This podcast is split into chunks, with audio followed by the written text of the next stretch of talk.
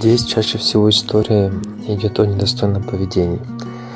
И жена, которая его терпит по мотивам этого вопроса, возможно, очень удобные, но тем не менее коренную причину надо искать в глубине в себе. Э, поменять в себе нужно поискать э, ориентиры. А в чем, в чем моя женская ответственность в отношениях. Что значит женщина, которая неудобна, что значит женщина, которая правильно понимает мужчину и так далее. И начать это внедрять.